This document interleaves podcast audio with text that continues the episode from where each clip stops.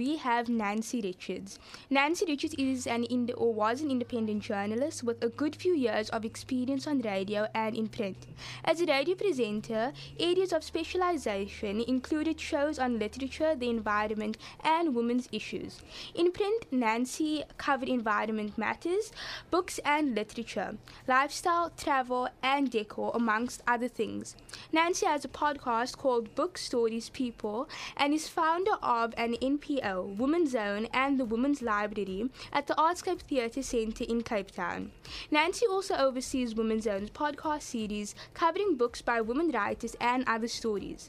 She's authored and co authored Beautiful Homes as featured in, in Fairlady magazine. Women Today 50 Years of South Africa Women on Radio and Being a Woman in Cape Town. Telling your story.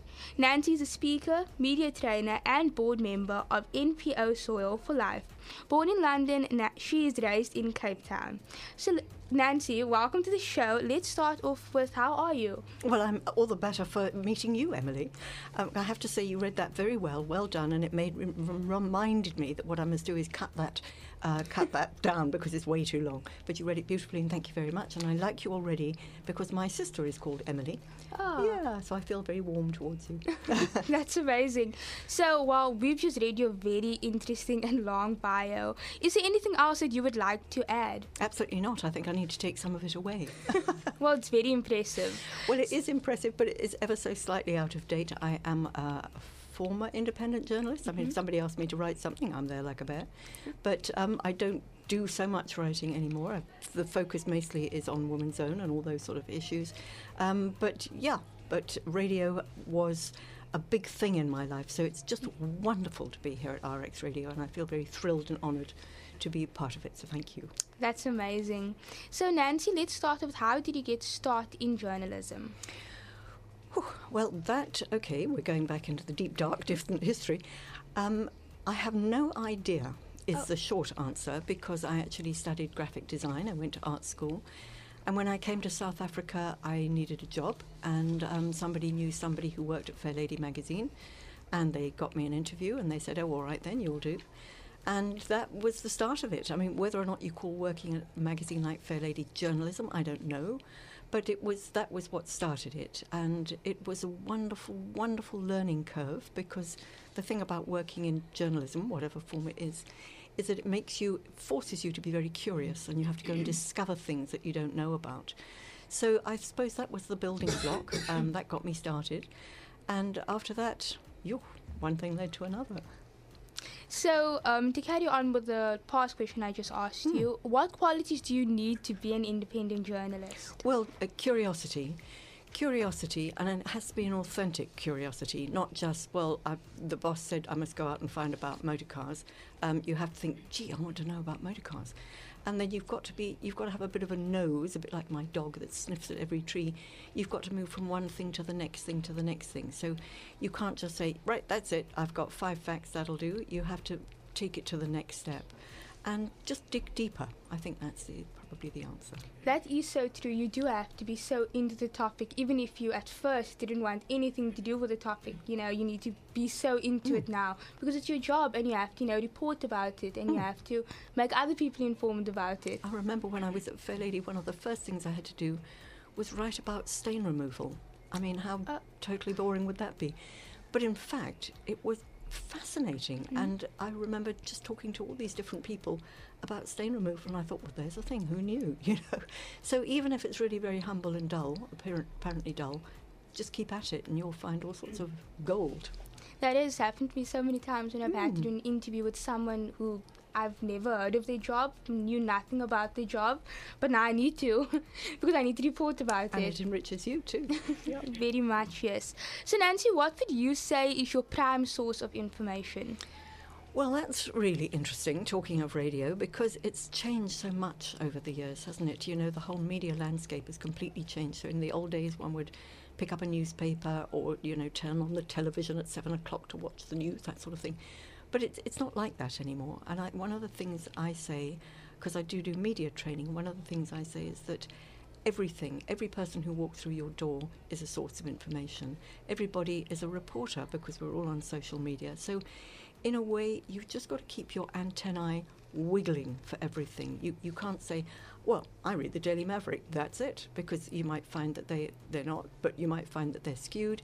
In the UK, if you read one newspaper, if you read The Guardian, people think of you one way. If you read The Sun, people think of you another way. So you choose your, your sources, but you've got to retain a balanced view. But I think the point is to listen to everybody, even if you think they may not be useful, they probably are adding on to being useful, um, this is a very important one. What precautions do you take to ensure that the information or you would put out there um, is accurate?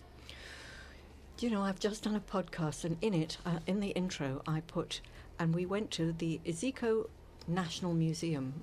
And even at the time, I thought, mm, I don't think that's right. Anyway, I let it go. Oh, can you believe it? I let it go because it's actually the Iziko South African Museum.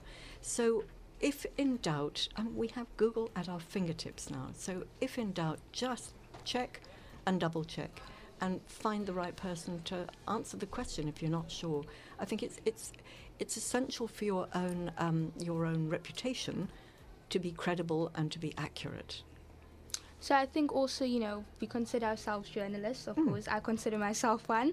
Um, it's very important that what we put out there is so is accurate because people rely on us, you know, to know the truth. So yeah, your answer was perfect. Well, I tell you, there are there are three things going back to the media training. The three things I say that you've got to be entertaining, informative, and authentic. Mm. So it's no good being informative if you're not entertaining or engaging. And it's no good being either of those if you're not authentic because you're not talking with your voice. So I think those are three key things to remember. Mm, that is so true. So, Nancy, you were in radio for a while. Um, what are your views about 100 years of radio in South Africa? Because, of course, radio is very important. Again, so interesting. It's changed so much. I, I, thought for one minute you were going to say, So you've been in radio for 100 years. And I thought, feels like. Um, but it's changed so drastically. I can't give you the complete overview, except I can tell you that it began at um, South African Railways for some unaccountable reason. That's where radio started in South Africa, and it was 1930 something. So it was just before the Second World War.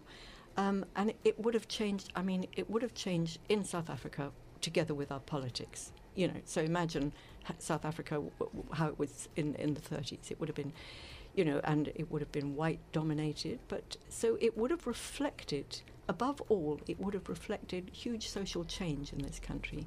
Interesting, for instance, I can't give you the statistics, but um, radio isiXhosa or Mhlobo Wenene as it is now has got a huge listenership, whereas SAFM, for instance, it's it's quite big, but it's a fraction. You know, so I think radio reflects a lot of things, and it continues to change. Um, somebody said when radio turned 100, oh, you know, radio is still the best loved medium in the country. And I thought, is it? I mean, it is, but there's a lot of things knocking on its door. You know, there's social media, there's TikTok, there's um, Spotify, you know, there's podcasting. So there's lots of options, a bit, a bit like how one absorbs media, how one absorbs stuff that goes in your ears, not to mention listening to people. Mm. It, there's a lot of competition for radio, but it's still, for me, I think, I'm putting my head on a block here, I still think it's a more credible medium than television. I only whisper that because I would hate for anybody on television to sort of um, counter that. But the thing about television is that one is very involved with the visuals. With radio, it's direct. You know. That is so true what you just said because um, again, social media has come in now, um, television, so many things, but radio has still like still you know, the test of time. Yeah. It's still um, it's still relevant. Mm. People still listen to the radio. That I think that also just shows how powerful radio can be. You know, people hearing your voice. They don't have to see you; they hear your voice. So that is so true. I've never thought about it like that. Um, as a journalist, how have you managed to stress? Um, you know, how have you managed, you know, overcome the tight deadlines? Because radio can be very stressful. Yeah, well, when I was uh, when I was at the magazine, we had the magazine used to come out every two weeks, and there was there was a lot of deadlines because we had to do a lot of things to make it print ready. Um, but with radio, it's a different story altogether. It's sort of like somebody just cancelled now for your interview in two minutes. Quick thinking. Um, so I think it's about quick thinking and what is the expression? Talk slowly, think quickly. I think if there's a, if there's a catastrophe or if something's gone wrong, you have to be very quick. Right, okay. So what are our options? So you need to have a pile of jokes lined up, or I don't know what. But you need to have an opinion about something to to pick it up because nobody else but you is really feeling the stress. It's only if you're panicking. So I think deadlines. You've just got to learn to think quickly. Mm. And I mean, you've got to you've got to think well, but fast. Mm. Um, people cancelling last minute has happened before. Now, luckily, obviously, I'm I don't work alone, um, but we have had to, you know put something in on the spot, and it's true. You do have to think so fast. You said um, think slow, think Um, talk slowly talk slowly. and think quickly. that is so true. Um, so Nancy, tell us more about Women's Zone. Okay, well, Woman's Zone was born out of the radio actually, because I used to present a program called Woman Today, which then became, of course, it was once it was Woman's World, then it became Woman Today, then it became Otherwise, because we were told that we had to take woman out of the title. So, uh, on Woman Today and Otherwise, I spoke to lots and thousands of women. I mean, literally thousands of women over a number of years, and I thought how interesting it was to have somebody come and tell me about their life or whatever it was they were doing just in five or seven minutes, um, and they were telling the rest of the world. But I thought it would be so much nicer if we could do that face to face. So, um, you know, so I could listen to this person tell her story, and then maybe I could tell her my story, and we could share stories. And I thought that would be, in fact, I'll tell you this little story. What really the, the trigger was, um, a woman came into our radio station, and she was disabled, and she came to tell tell us that she had written a book about her domestic worker. And I thought, oh well, that's really interesting. But I thought, uh, wouldn't it have been more even more interesting if the domestic worker had written a book about her employer? And um, that would have been interesting. So I thought that's what we need to do. We need to stop being, uh, you know, storyteller and, and speaker. We need to, we need to be both.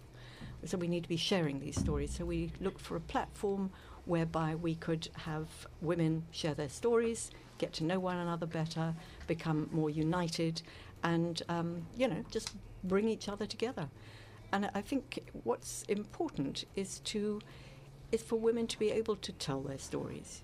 You know, it's not an easy thing to tell your story. Um, so it was a way of encouraging women, women to tell their stories, uh, first identify their story, and then share them, and share them then with the world. So that was the genesis of Women's Zone. It's, it's gone on to do a lot more things than that, but uh, not least a podcast, as we were Mhm. saying. Well, Nancy, that was amazing. Thank you so much for your time. So my pleasure. You actually taught me more about radio now. Um, so thank you so much, listener. I hope that you enjoyed that interview just as much as I did. It was very informative,